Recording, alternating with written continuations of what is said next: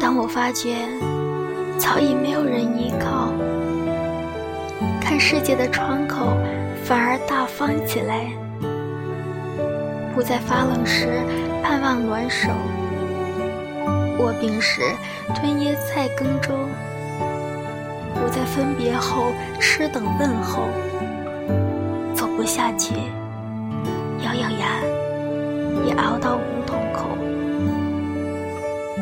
望着繁华的霓虹灯，数着度过的春夏秋冬，想起那些时而现实而灭的目标和信仰，在夜里醒来，直勾勾地望着天花。